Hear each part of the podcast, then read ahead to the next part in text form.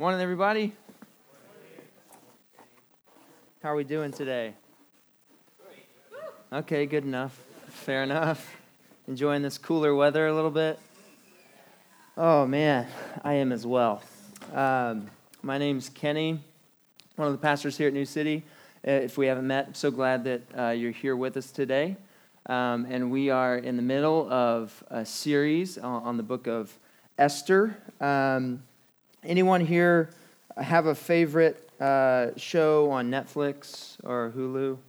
Just one of those that you can't help but binge watch. Come on, be honest. All right. yeah, it's all right. We, we all know that you like to binge watch. No, I'm just kidding. Um, no, we all have those favorite shows that, that we kind of get hooked on. And really, the best shows, I don't know if you ever notice, they always end on a cliffhanger. You know what that is?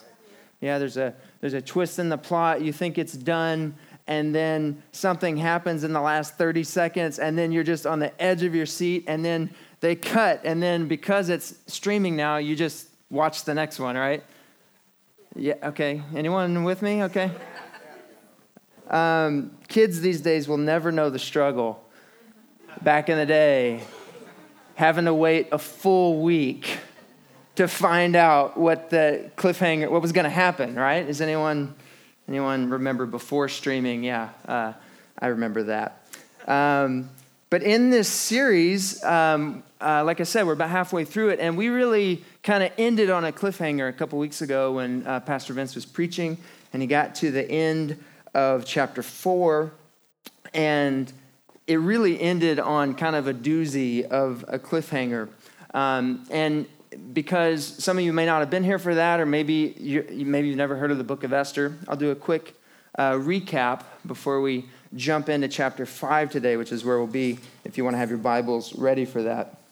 But Esther is uh, she was uh, she's Jewish. She was an orphan girl, um, and her uncle Mordecai um, is her adopted father, who who took her in when her parents died when she was young, and they're both um, Hebrew people. They're both Jewish people, and they but they don't live in Israel because the Jews have been exiled out of their country, and they are part of the Persian kingdom, and the king is named Xerxes, and he is the king of um, the, um, of Persia, the the largest, most affluent, most powerful empire that the world has known up to this point. This is about 2,500 years ago.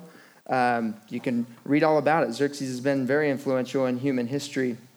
Um, but Xerxes had a deal where he got all bent out of shape because he commanded his wife to come be paraded in front of a bunch of his drunken friends, and she said no. And so he got mad about it, um, and he decided that he was going to look for a new wife. And so he had a contest, and throughout all the kingdom, bring the most um, the beautiful women, and he's going to find a queen. And Esther somehow gets into this competition and wins his favor, and she goes from Jewish orphan girl who's far away from home to queen of the most powerful empire in the world.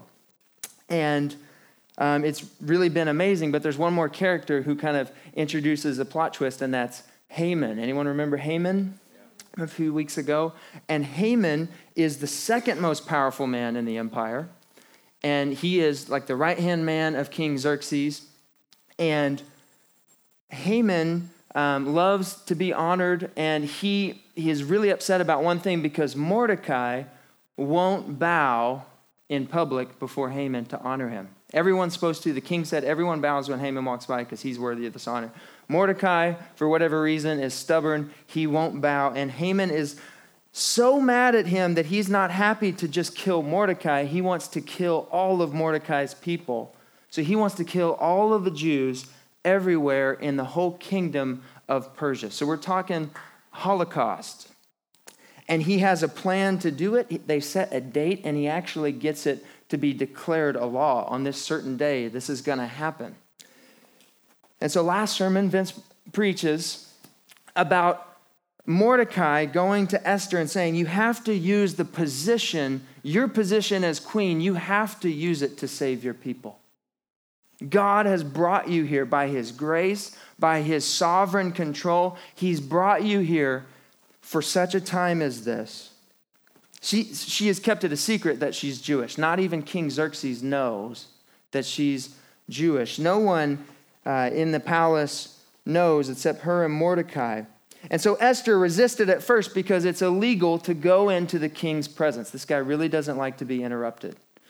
Um, if you enter, there's a law that if you enter the king's presence, you will be killed immediately. If you're not, if you weren't invited, and if he doesn't welcome you when you show up uninvited, you will be killed. And there was guards, there was a guard there with an axe whose only job was to be ready to chop off a head. And so Esther says, No, I don't want to do it. But then Mordecai challenges her, and it's an amazing sermon that Vince shared. It was so powerful. I, I urge you to go back and listen to it if you haven't heard it. Uh, and she decides to, to risk it all. She changes her mind. She tells, okay, go gather all the Jewish people in the city, fast for three days. I'll fast for three days. And then she ends the chapter with these iconic words I'm going to go before the king, I'm going to risk my life. And if I perish, I perish. If I die, I die. And that's where we ended the sermon. that's a cliffhanger, right? So here we are today to find out a little bit more of how the plot unfolds. So let's read uh, Esther chapter 5, verse 1. You ready? Okay, two and a half of y'all are ready. I'm going to go ahead. The rest of y'all come along. Uh, Esther 5 1. On the third day, Esther put on her royal robes and stood in the inner court of the palace in front of the king's hall. The king was sitting on his royal throne in the hall, facing the entrance. I want you to realize that before we go any further, Esther has already broken the law. Just by her standing there in the place where the king is, uninvited. She's already risking it all. So think about what she might be feeling right now, knowing that she might have her head chopped off in a few seconds. And that's where we are. Then, verse 2 when he saw Queen Esther standing in the court. Again, let's take a break. Um, this is the moment. This is the moment. This is the prayers of all God's people. This is three days of fasting. This is what it has built up to. Will he welcome her or will he call his guard with the axe? It's completely out of her hands, and yet she's putting herself forward. When he saw her, he was pleased with her. he was pleased with her and held out to her the gold scepter. That's the way of welcoming that was in his hand. And so Esther approached and touched the tip of the scepter. Then the king asked, What is it, Queen Esther? What is your request? Even up to half the kingdom, it will be given to you. Notice she didn't ask anything, but the king knows this must be important. If you're going to risk your life to come into my presence, what do you want? what do you what do you need? And he has a pleasant disposition towards her. He's saying, I'll whatever you want, I'll give it to you up to half the kingdom. And uh, we should know that that's a that's a that's a ritual of welcoming and generosity. It's not to be taken literally because he could only say that like twice, and then he wouldn't have a kingdom, right?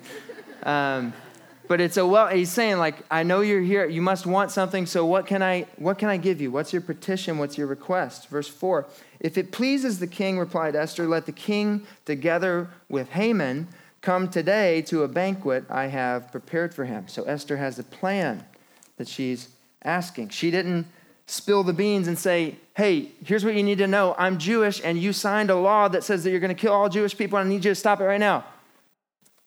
She didn't just unload, she asked, Hey, why don't you come to a banquet with me? And Haman, the one who made up this law. Come today to a banquet I have prepared for him. Verse 5 Bring Haman at once, the king said, so that we may do what Esther asks. Uh, if you've been following along in this series, you'll remember how ironic that phrase is. That from the first chapter, when the king said, I'm so mad at my queen for disobeying me. I'm going to make a law that every wife has to, that every man is going to be the ruler of his household, and every wife has to obey the man, whatever he says. That's the law he passed in chapter one. And now he says, hey, bring Haman, let's do what Esther asks. Interesting turn of events where we see God's hand unfolding this.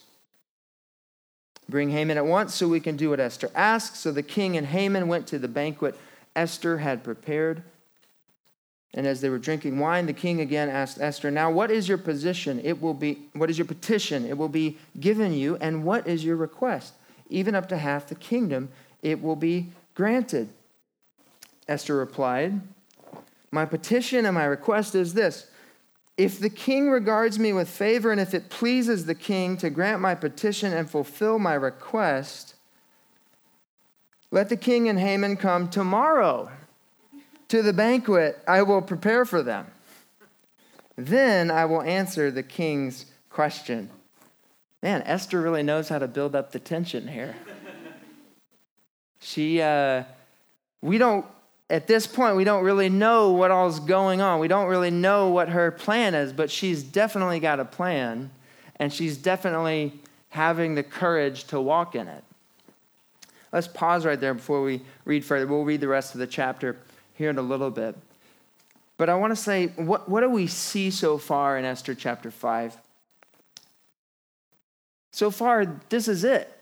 We don't see everything. We don't see the full picture. We don't know. I mean, we know, if you're familiar with this book, this is the story of how God redeems his people and saves them from the threat of being annihilated. So we know that. We know that's where it's going. Spoiler alert. That's, that'll come up in the next few weeks. We'll hear how that happens. But right now, we don't see that. And I think it's appropriate that we don't see it because we have to remember that when, as Esther is in the moment here, she does not know the future.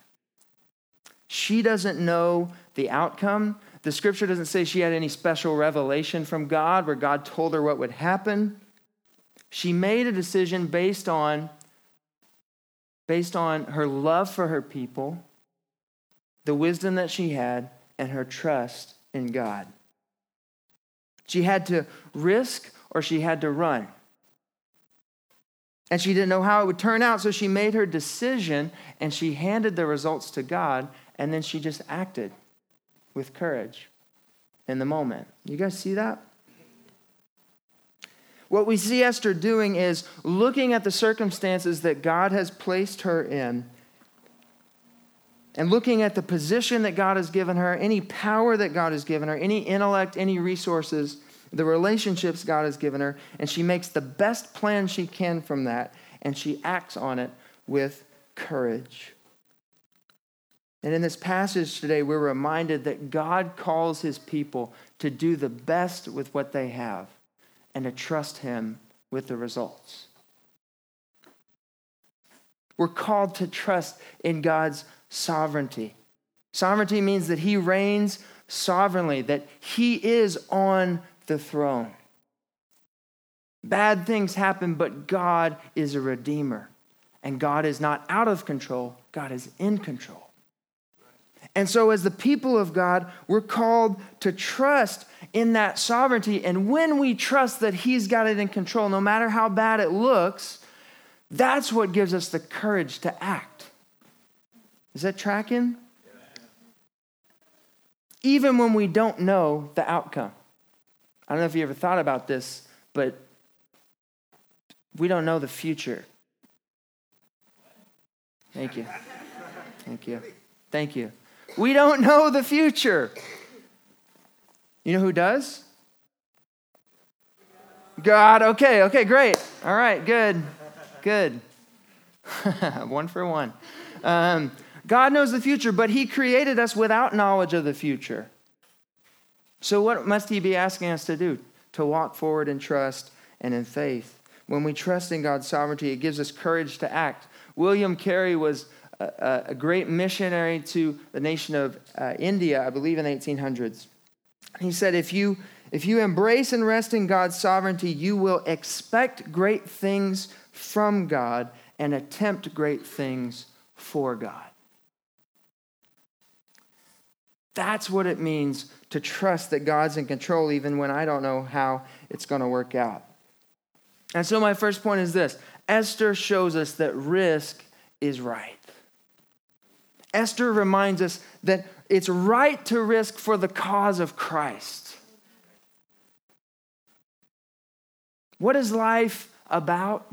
What is life all about? Paul reminds us in Philippians chapter 1 verse 20 he says this It's my eager expectation and hope, and he's writing this from prison for the sake of the gospel.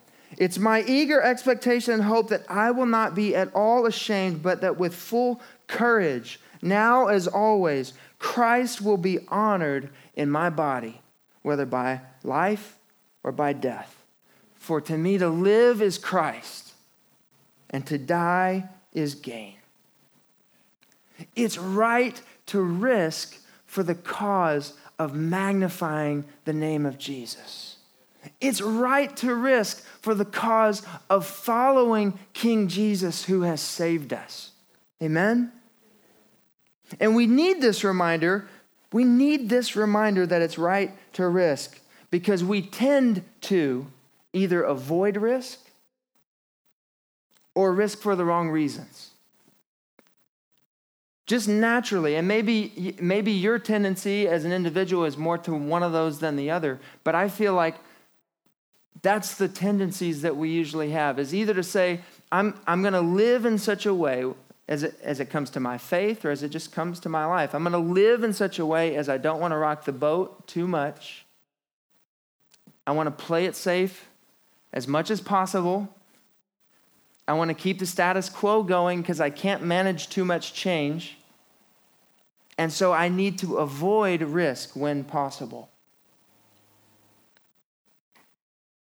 Or we go on the other side in our culture and we say, no, risk is a good thing when it's for your own ambitions. Risk is good when it's for your reasons. With great risk comes great reward.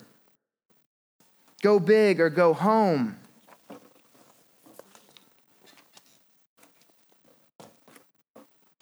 Go big or go home. So we land on, we tend towards one of those sides. But today's passage, Esther shows us what it means to have courage, not to, not to avoid risk and not to risk selfishly just for ourselves and what we need and for our income or for our future, but actually to risk selflessly. She risked her own life she risked her own position as the queen. She risked all the riches, all the author- everything from coming from an orphaned girl to having everything she could ever want. She laid it on the line. Was it for herself or was it for her people? It's for her people. But why, as we read this message, is it so important for us today? It's because of this. There are risks involved in following Jesus. There are risks involved in following Jesus. 2 Timothy 3 says this In fact, everyone who wants to live a godly life in Christ Jesus will be persecuted. John 15, Jesus said this If the world hates you, keep in mind that it hated me first. If you belong to the world, it would love you as its own. As it is, you do not belong to the world, but I have chosen you out of the world. That is why the world hates you. Remember what I told you a servant is not greater than his master. If they persecuted me, they will persecute you also. If they obeyed my teaching, they will obey yours. So the apostles warned us that if you want to live a godly life, there's going to be some way that you're going to run into persecution. And Jesus said, if you're going to follow me, you got to be ready to deal with hate. Because they hated Jesus. Some obeyed him, some reached out to him, but all of us have been guilty at one point or another of rejecting Jesus. And ultimately, he got killed for what he stood up for. So he says, if you're going to follow me, you got to be ready to endure persecution. There are risks associated with following Jesus. Jesus didn't promise your best life now when he invited you to follow him. Did we hear that? He didn't promise that it would be easy breezy and all the way on all the way um, always on an upward trajectory. How many know we go through hard times? So he didn't promise that, but what he did promise you is forgiveness of every sin you've ever committed and every sin you will commit that's under his grace. He promised you eternal life. That's not just all the way distant in the future, but he says life now. It begins now. He promised you grace. He promised you meaning for your life and acceptance by the God who created you. But he says, if you follow me, you got to be ready to deal with the risks that are involved. When you decide to follow Jesus, you're walking into all kinds of what ifs. Anyone know that? There's all kinds of what ifs if Jesus is going to be your Lord. Last week, we were so blessed to have um, a few guests uh, speakers. Were you guys here for that? Did you hear them share? And, and one of them has done ministry um, in Iraq for the last 16 years. So if you do the math, he showed up in Iraq in 2002. I think there was a war or something going on. Yeah. yeah. And there was there has been a lot a massive amount of persecution towards Christians and he was telling stories of dire situations where people are just if they if people find out they're Christians, they could be beheaded.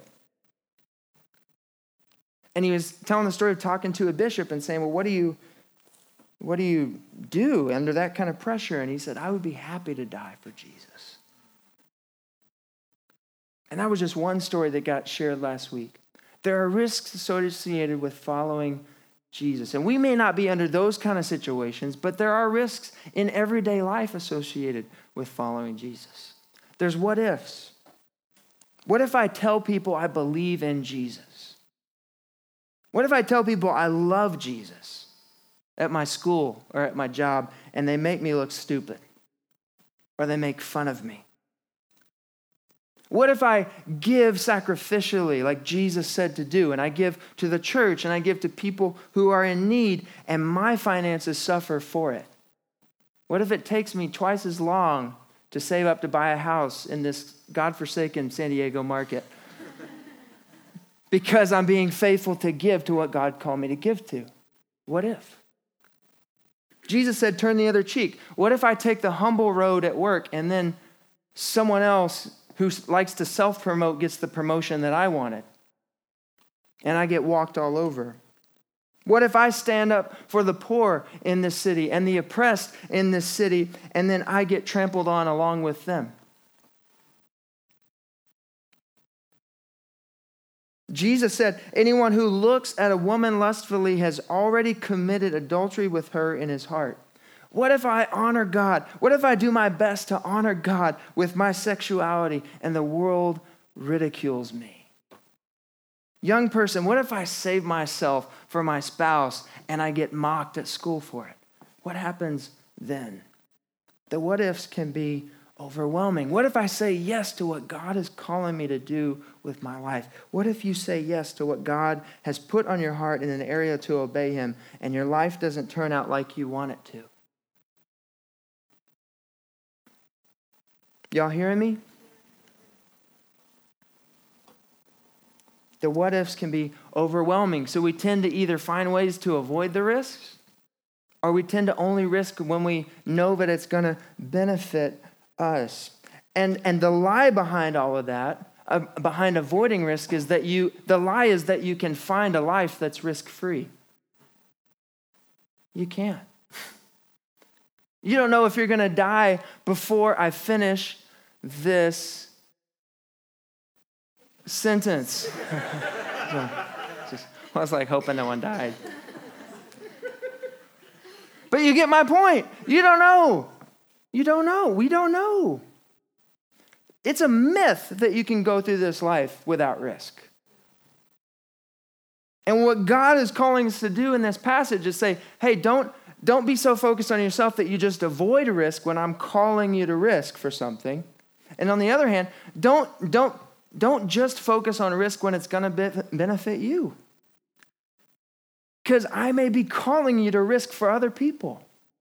I may be calling you to give something up for the good of my kingdom, for my glory, and for other people, and it's going to be for your good too.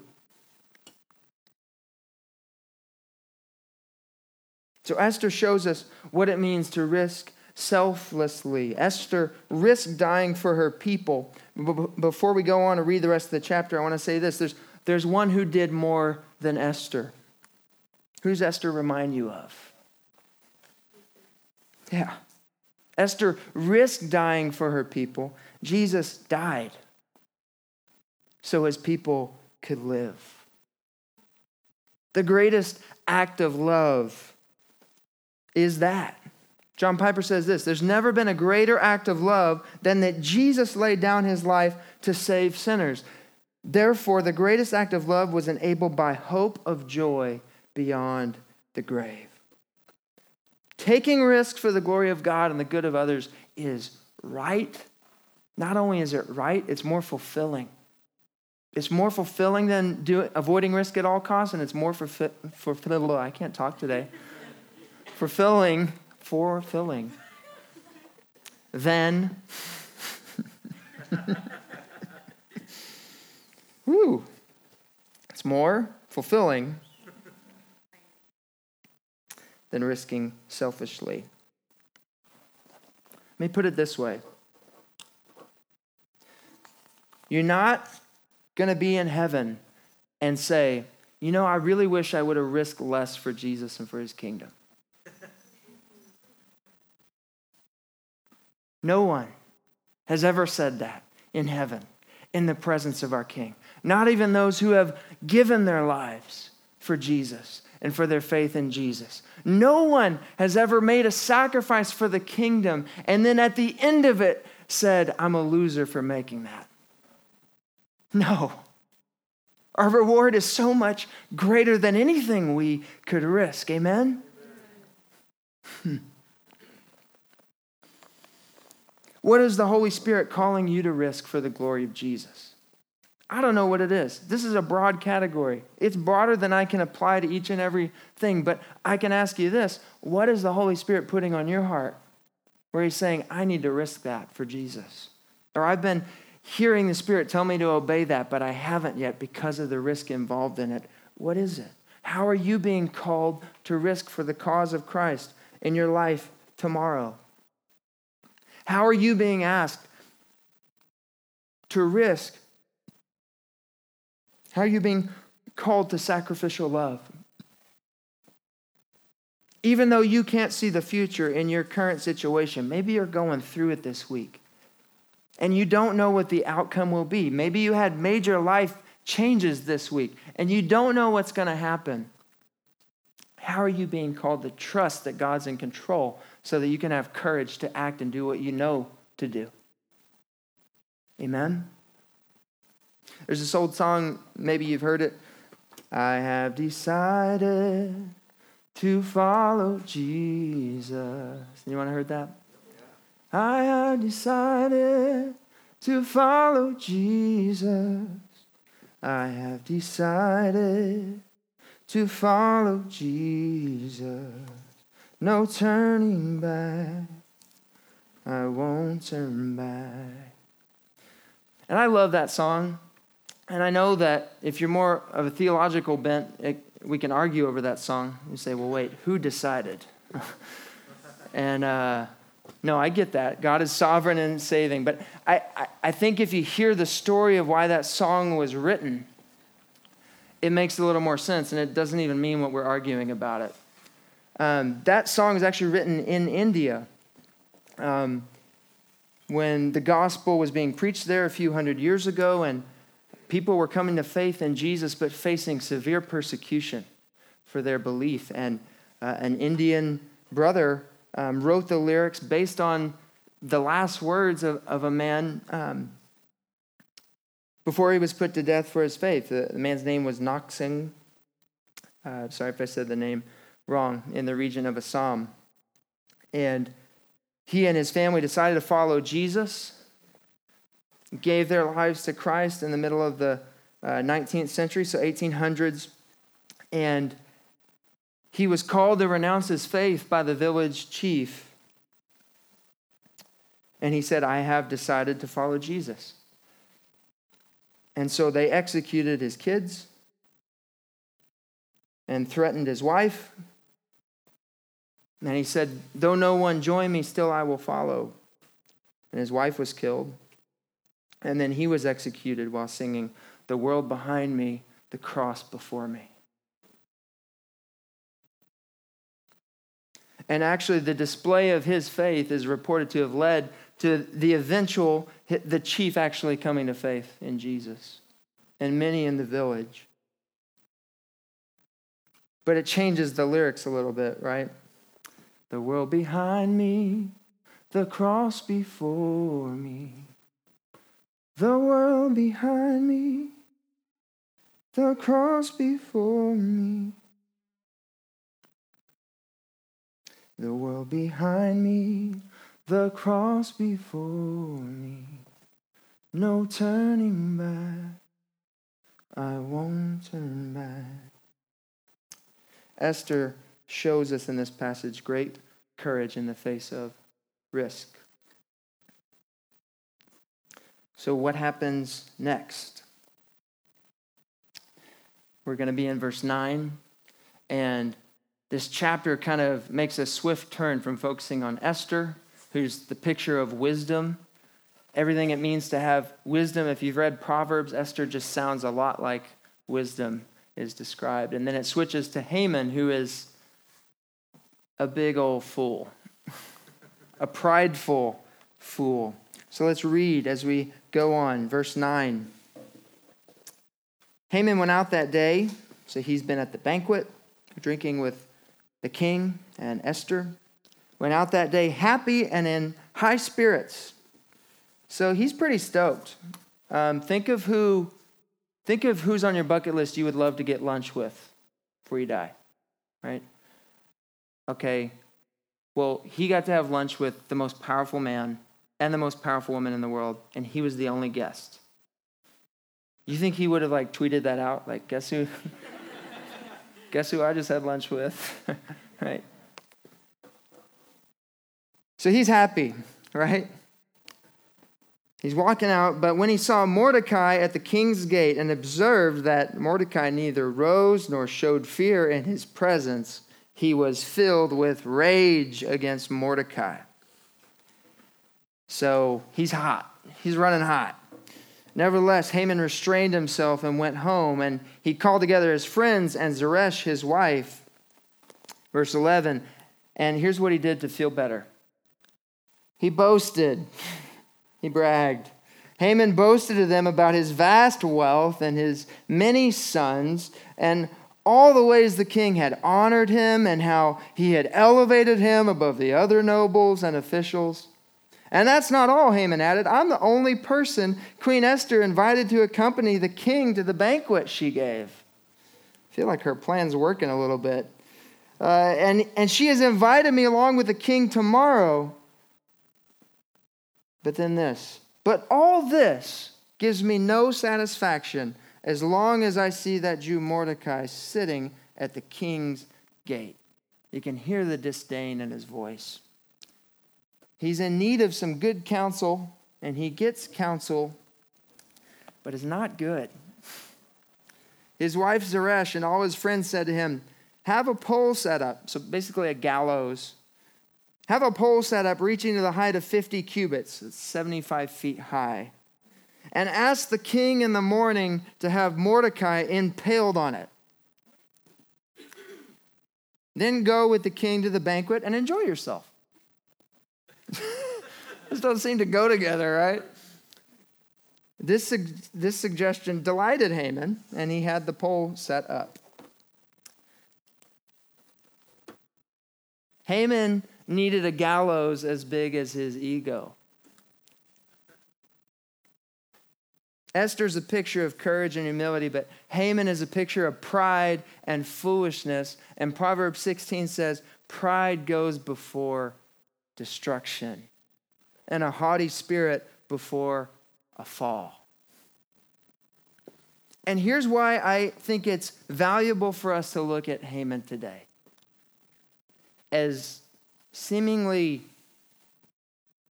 He's on different ends of the spectrum from being high in spirit to be full of rage to being the only way I can feel better about myself is bragging. Did you notice he's bragging about how many sons he has to his wife? you think she forgot how many sons he has? Like,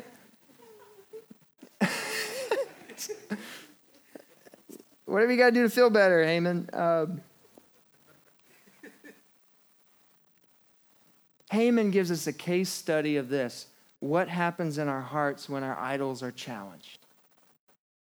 What happens in our hearts when our idols are challenged? An idol, you guys know, idols, idolatry, it's this wood or stone or metal image that's supposed to represent a God that's not the one true God. And, and in the Old Testament, that was one of the Hebrews' biggest problems was God said, don't worship idols, worship the one true God. Don't worship created things, worship the creator who made you and who made all things. So this is an Old Testament thing, but it's a, it's a New Testament thing too. And the New Testament picks it up and talks about not just literal, but metaphorical idols that we have idols, even if you don't have a wooden or a stone or a metal thing, that each one of us in our hearts has things that we worship and we put in the place of God. An idol is anyone or anything that takes the place of God in your heart. An idol is anything or anyone who sits on the throne of your heart. You guys know what I'm saying? We were created to worship God that's how we're most fulfilled. And worship is always happening in our hearts. Did you know that we can't decide to stop worshiping? We can only decide what to worship or who to worship. If it was water going through a hose, we can't turn the hose off, we can only just point it. We're always worshiping someone. And one way to say it is an idol is a good thing, often a good thing in a bad place. It's a good thing to be healthy. It's a good thing to want to be healthy. It's a bad thing if that is the number one thing in your life. And if you don't have it, nothing else is right. It's a good thing to want to find a spouse. It's a good thing to want to have a good marriage. It's a good thing to want to have good kids. Amen? Okay. Yeah, amen. Those are all great things that we need to pursue. But it's bad when those become the things that we worship with our whole heart. Can you see what Haman's idol was? It was honor, it was public respect. It was people need to recognize that I'm honored. You know how you can tell? Because if you didn't have that, nothing else mattered. It didn't matter that I'm rich beyond compare. Doesn't matter that I'm the second most powerful man in the world. Doesn't matter that I can make a law go out to the whole world like that. It doesn't matter that I have 10 sons, which in to the Persians, the only thing valued more than sons was if you had valor in battle. So he had 10 sons. He was honored by the king. He was elevated among the other nobles. And then, did you see what he says in verse 13? But all this gives me no satisfaction as long as I see that. Do you guys see what's going on there? How can you tell what your idol is? It's that. What shakes you? What rattles you to the core? What angers you without thinking about it? What makes you inconsolable if it happens? We should, we should, sadness is natural. We should all be sad when tough things happen. But what is it that says, if I don't have this, then nothing else I have matters? What is it in your heart that says, But none of this gives me, I, have been blessed by God. He's forgiven me every sin that I have. He's promised me eternal life. He's sovereign. He said He's in control even when things aren't looking good. He's blessed me with brothers and sisters to encourage me and to share my burdens and to pour into my life. And He's given me a great family and He's brought me out of addiction. And He, but none of this matters as long as I see that. You guys know what I'm talking about? Why do we need this lesson today? Because almost by default, we believe the lie that our biggest problems are outside of us. When Jesus said it's not what's outside a person that defiles them, it's what's inside a person. And what comes out of the mouth comes from the heart. For out of the heart comes evil thoughts, murder, adultery, sexual immorality, theft, false testimony, and slander. And that's what defiles a person. Even Jesus said our biggest problem is not external things, it's internal things. And if we're worshiping idols internally, it doesn't matter what good things are going on externally. If you believe the main source of your joy is external circumstances, you're enslaved already. to your circumstances. You're never going to find real joy. And when you do feel joy for a little bit, it'll be filled with anxiety because you're just waiting for the downturn. You're waiting for the other shoe to drop. Your heart is about as stable as the stock market, just follows circumstances. If circumstances are the source of your joy or your peace or your significance or your approval, we following? It's slavery. But if God is on the throne of your heart, if God is the one you worship above all other things, above all other good things, if God is on the throne of our hearts, then we're free. If you're going through it today, when God is on the throne of your heart, your circumstances may explain you, but they don't define you because God defines you. You can endure hard times when God is on the throne of your heart because you know who's in control. You can endure sadness because you know who gives you real joy. You can endure even success without becoming prideful and puffed up because you know who gives you true meaning and significance. Amen? When God's on the throne of your heart, it doesn't matter what's going on on the outside, you have the ability to have joy and have meaning and have significance because of who is on the inside. And what we see in Haman is a heart that's ruled by idols instead of by God. And if we're honest today, our hearts are like that too. Even we who know Jesus. We do this more than we think. I do this more than I think. I have God's grace. I have God's forgiveness. We have God's joy. We have the Holy Spirit of God living inside of us, giving us direction, reminding us of truth. We have, no matter what goes on in this life, Jesus has promised life eternal to his followers. But none of this gives me satisfaction as long as that situation at work isn't fixed yet. As long as my relationship is on the rocks, I can't have joy. As long as my kid is wilding out, I can't have joy until that gets fixed. You can. You can. You can. You can have hope in the midst of the circumstances, not just when you get past them and look back and see how good he is. If you remember a few weeks ago, we talked about God's sovereignty. It works like a, a rear view mirror. Objects in mirror are close enough. We look back and we see, oh, yeah, God was really doing some good things, but we think it's further back than it is. No, he's still working right now. He's still sovereign right now. And you can have hope right now. If you turn away from those idols and turn to the true and living God and say, God, I, I repent. I turn away from wanting anything other than you, more than you. Amen?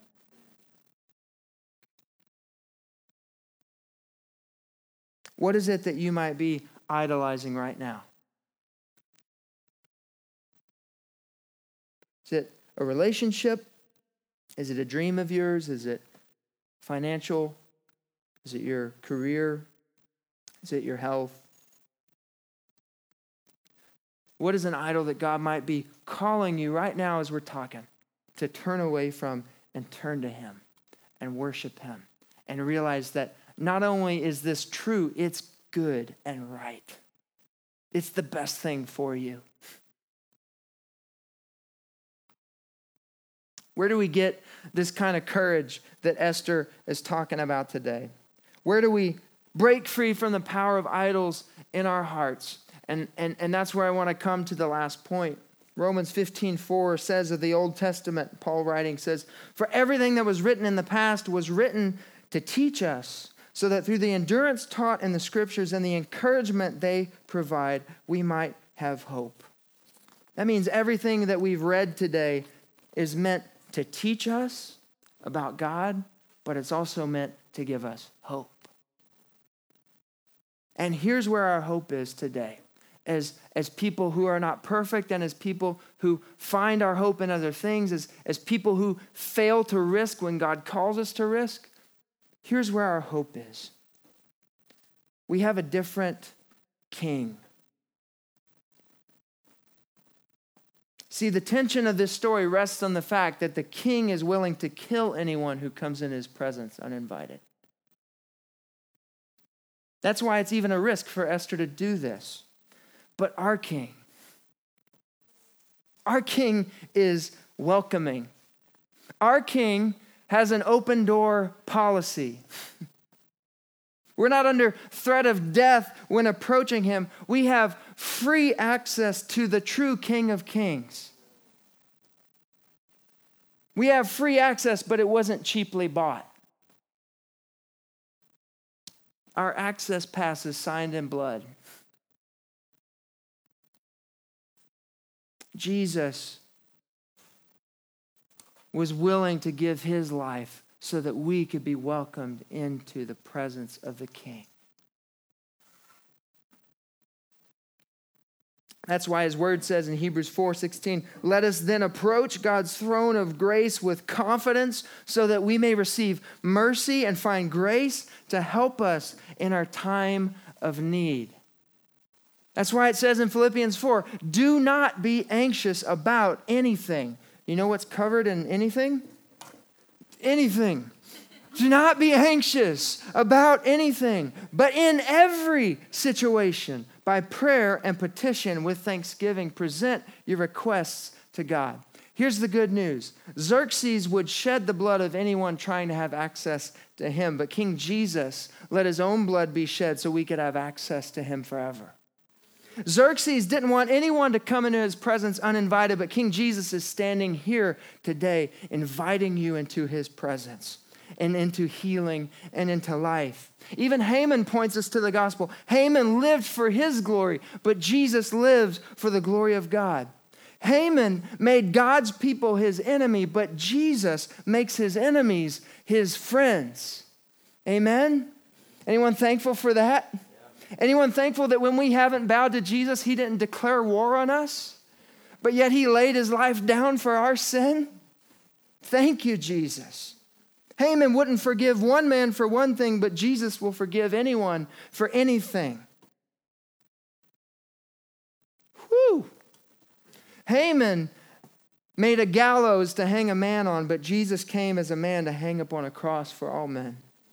Haman forced people to bow to him in fear, but Jesus invites people to bow to him in love. Haman boasted about what he had done, which is pride, but when we boast about what Jesus has done, it's worship.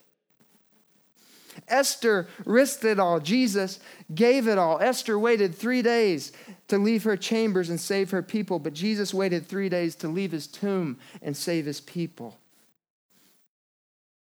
Esther was clothed in royal robes, but in Jesus Christ, we are clothed in the splendor and the righteousness of our King. Esther was welcomed into the presence of King Xerxes once, but because of King Jesus, we're welcomed into the presence of God continually. Esther prepared a lavish banquet for King Xerxes, but King Jesus is preparing a more lavish banquet for us. Xerxes offered Esther half of his kingdom, but Jesus offers us his entire kingdom. Whatever you're idolizing, whatever has captured your heart, turn from it. Turn from it today into the arms of Jesus. Ask the Spirit to keep you focused on Jesus. Ask the Spirit to free you from the inside, to free you from the slavery of your own circumstance, to trust in God's sovereignty and act in courage, whatever the situation you're facing today. And I don't know. I know that people are facing situations. I don't know what it is. But whatever risk may be holding you back, ask the Spirit for more trust and for more courage to follow Jesus because, he's what, because of what He's done for us. Amen? Let's pray. Father, we thank you so much. God, we thank you for your presence. Holy Spirit, we thank you for welcoming us and inviting us today, for convicting, challenging, and encouraging us. God, I pray that over the next few moments we would have a time of, of true repentance and true turning to you. And God, I also pray for a powerful move of your Spirit. I pray that chains would be broken, as it were. That there may be people, individuals here who have um, been numb to their spiritual situation. I pray that you would make the sirens go off to say, I need to turn to God. I need to turn away from anything else that I'm worshiping and turn that to God. And Lord, if, if, if there are those of us here who are crippled by fear and anxiety of what you're calling us to do, I pray that, Lord, that you would set our hearts free by the power of the gospel, by the power of your spirit alive in us. And God, if there's someone here today who has not yet known the life that you offer, I pray that you would begin to turn on the lights of faith in their heart and the desire to turn away from sin against you and from an old life and to walk towards new life with you, Jesus. That they would cross the line of faith today. God, we thank you for this time. Thank you for this word. Speak to us now. In Jesus' name we pray. Amen.